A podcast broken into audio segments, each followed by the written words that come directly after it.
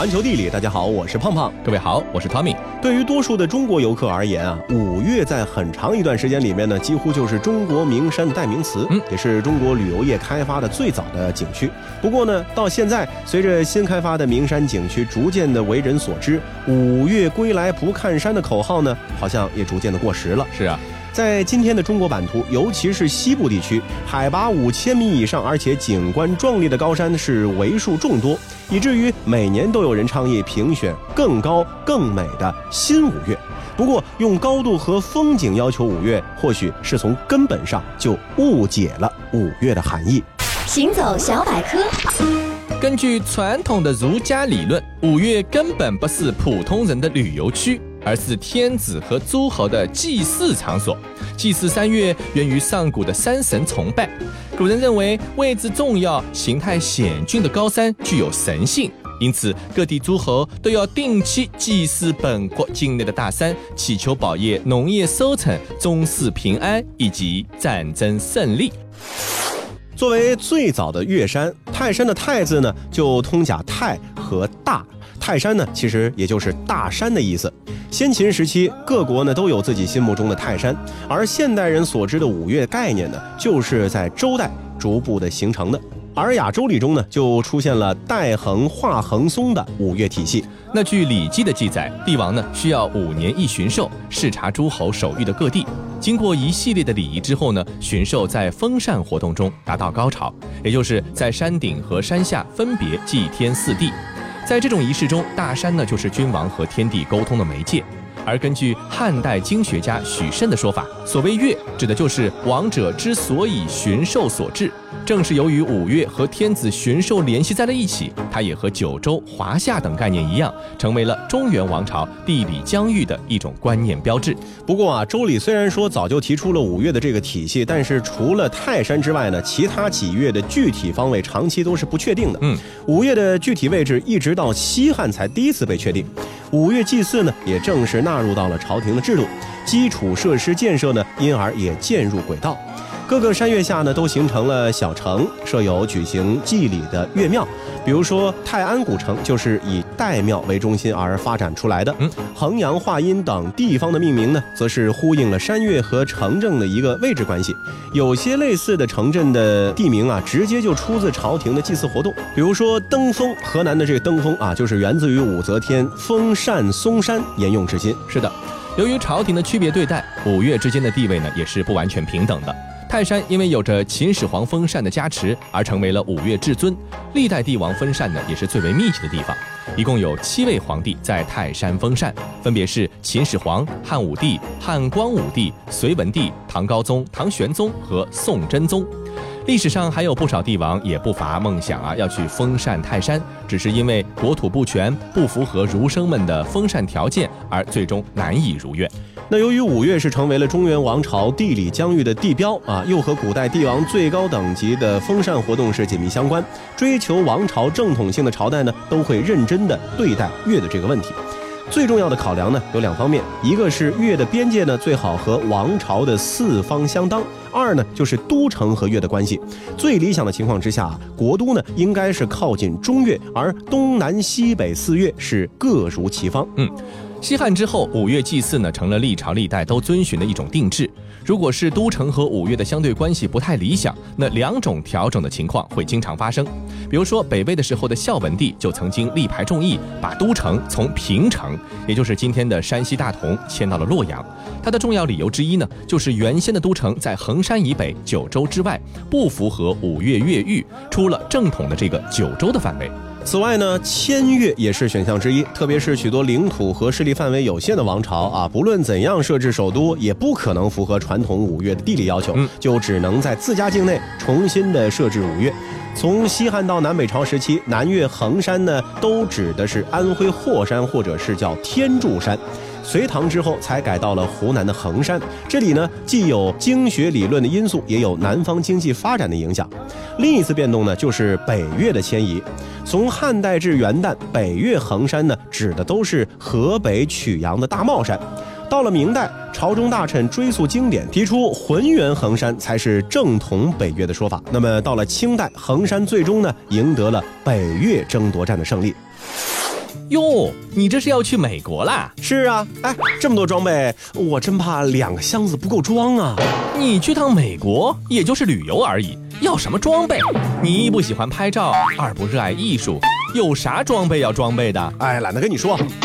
这单子上的东西还缺三样，嗯，今天下了班去买。另一张单子上的东西，哎，我猜一下啊，去美国旅游呢都是有套路的，你最多也就是西部逛一圈，走个一号公路，看个黄石公园，再往东走上纽约开开眼，最多停留一下夏威夷。哎，知道你会游泳，你说就算是你这么多地方都去一遍，也用不着两个箱子的装备吧？哎，啰嗦。看你这么重的好奇心，我告诉你，我啊是要去美国的国家公园跑步啊！你你这算什么套路啊？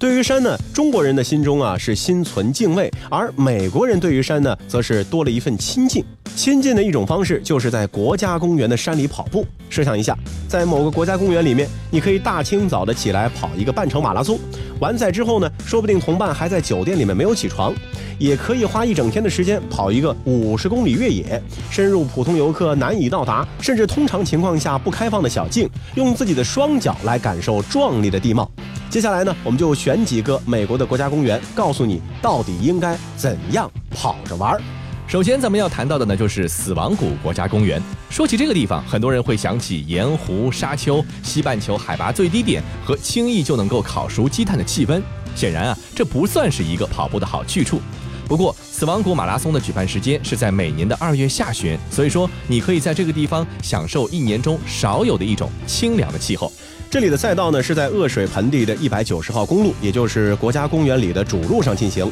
路边除了好像雪原一样望不到头的盐湖和火焰一样色彩斑斓的山脉，你还能看到盐湖对面的望远镜峰上闪耀的积雪。嗯，当然，如果你是一个不自虐、不舒服司机的人，而且呢足够耐热，还可以尝试一下。我们的建议是最好围观啊，围观一下这个恶水超级马拉松，因为这号称是世界上最虐的跑步赛事。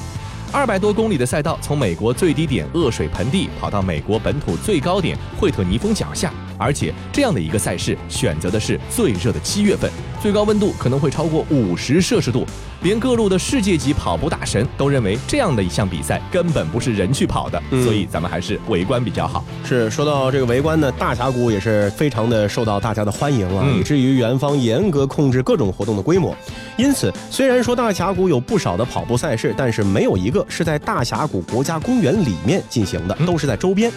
比如说，每年十月的大峡谷半程马拉松，其实啊就有点名不符实。事实上呢，只是在峡谷旁边的图萨扬小镇周围跑一圈，根本就看不见大峡谷。倒是另一个比赛更值得推荐，就是大峡谷越野跑。嗯，那虽然说也不在大峡谷国家公园里面进行，但是越野跑有很大一部分赛道是在大峡谷的边缘上，可以俯瞰峡谷中上千米深的层层红岩。比赛举办时间呢是每年的五月底。大峡谷北缘刚刚化雪完毕，重新开放。比赛呢分为五十英里、五十公里和半程马拉松三种长度，景色都是一样的好。那如果口味不重的话，你可以选择一个半程马拉松，随便跑一跑。嗯，最后我们再来说一个，虽然不是国家公园啊，但是依旧很值得一跑的地方，它就是纪念碑谷和羚羊谷。虽然都不是国家公园，但是这里的比赛呢是很值得一试。比如说纪念碑谷的越野跑，不仅全程赛道都有风光，而且呢还可以深入到纪念碑谷内通常游客没有办法去的地方。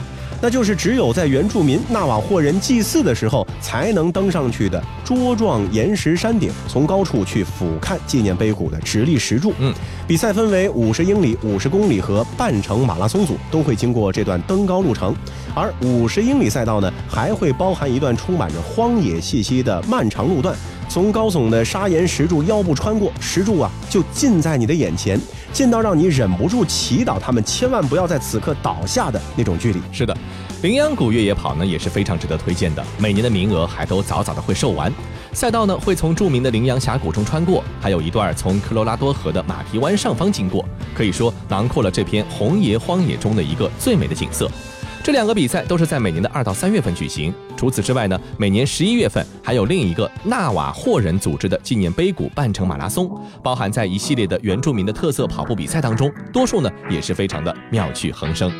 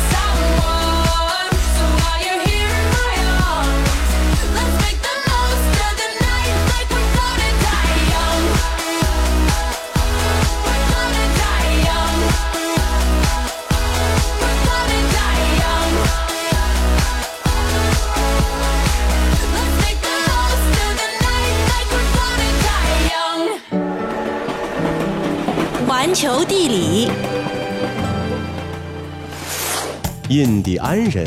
用箭毒蛙体表的毒素抹在箭头上，用来毒杀猎物和敌人。根据检验检疫部门提供的信息，最近在机场截获两只来自南美的箭毒蛙。这箭毒蛙到底是什么东西啊？怎么这么吓人的样子？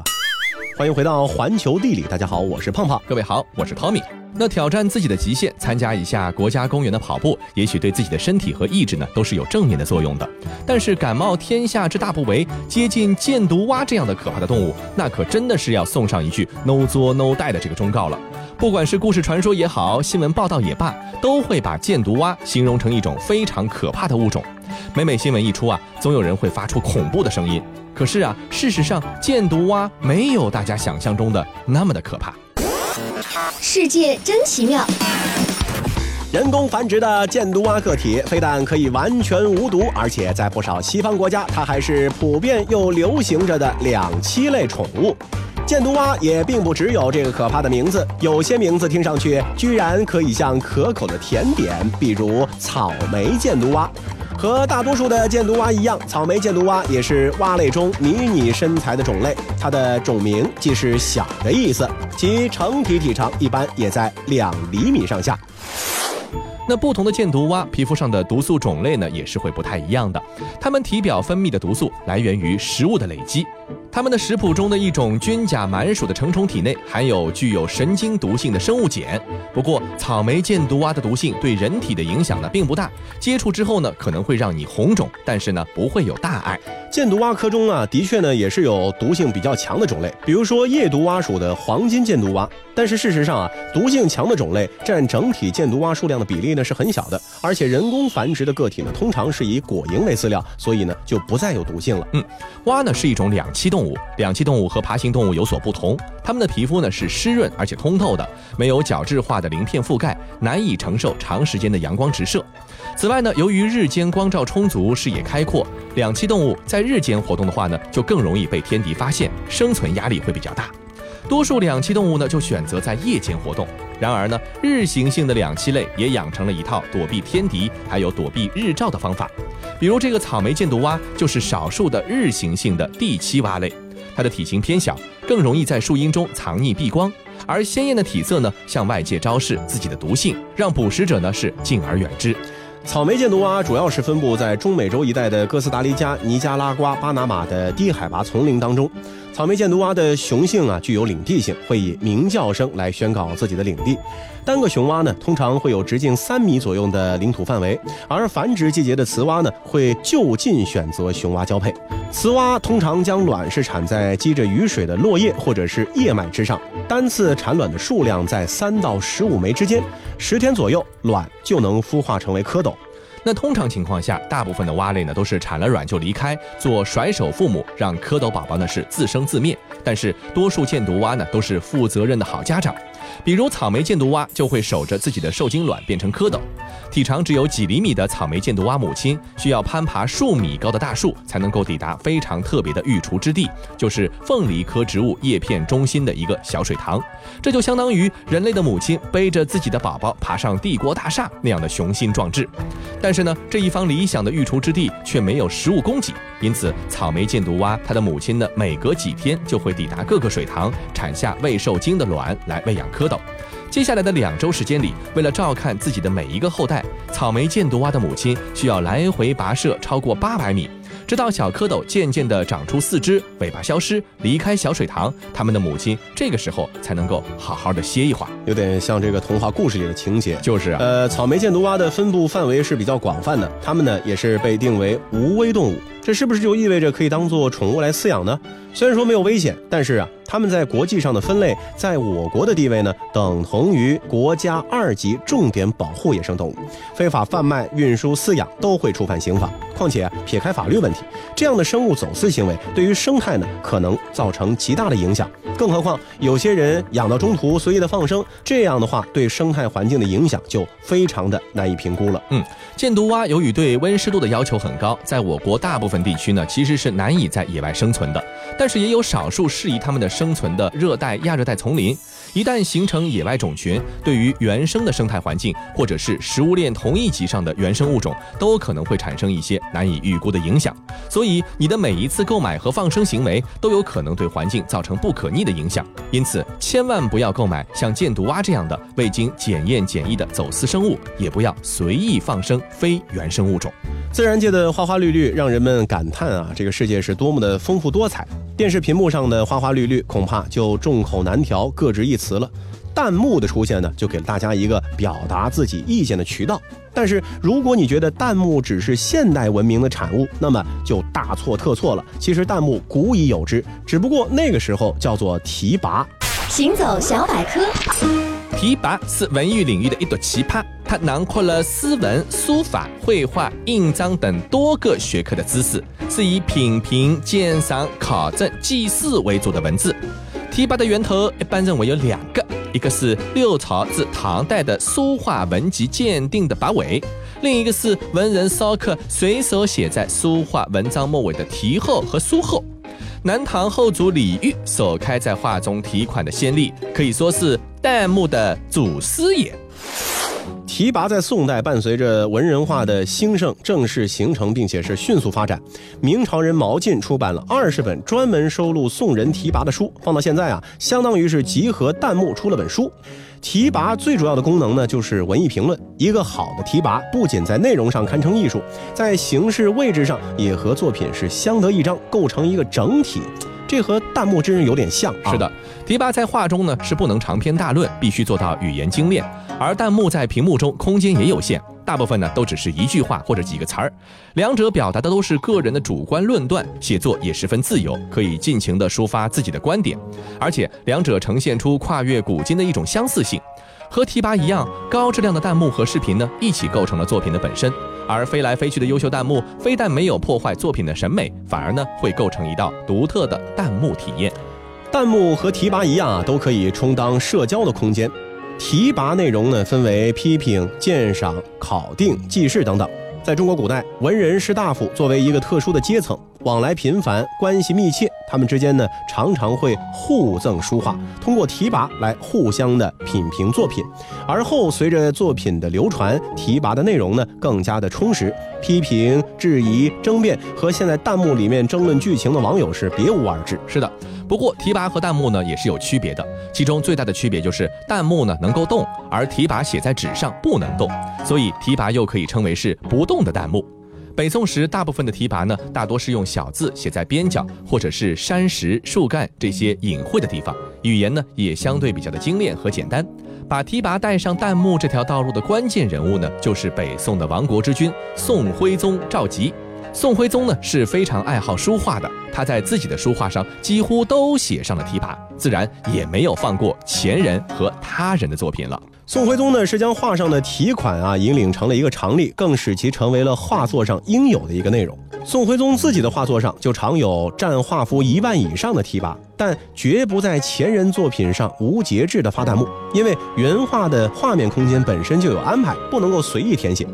宋徽宗的艺术造诣呢非常的高，对于提拔在原画中的画面构图呢，都是经过了仔细斟酌，再加上他的书法造诣极高，独家瘦金体书法字是字形俊秀，因此啊，他为古画所补写的弹幕啊，不仅仅不会损害画面，反而呢能够增加古画的美感。嗯明代著名的书法家、鉴赏家董其昌一生呢写了大量的题跋，内容丰富，可读性也非常的强，并且他的弹幕的书法水平明显超过了其他作品。然而，董其昌的书画作品的造假极多，因而明末清初的时候，苏州就有一句传统的说法，叫做“半街都是董其昌”，那么说明啊造假的猖狂的程度。而提拔呢是很难作假的，几乎都是真迹，也是无可挑剔的一些精品。所以有人说，要了解欣赏真正的董其昌，就应该看他创作的那些弹幕。那如果刚才说的两位算是弹幕大师呢，接下来提到的这位就是弹幕狂魔了，清代的乾隆皇帝。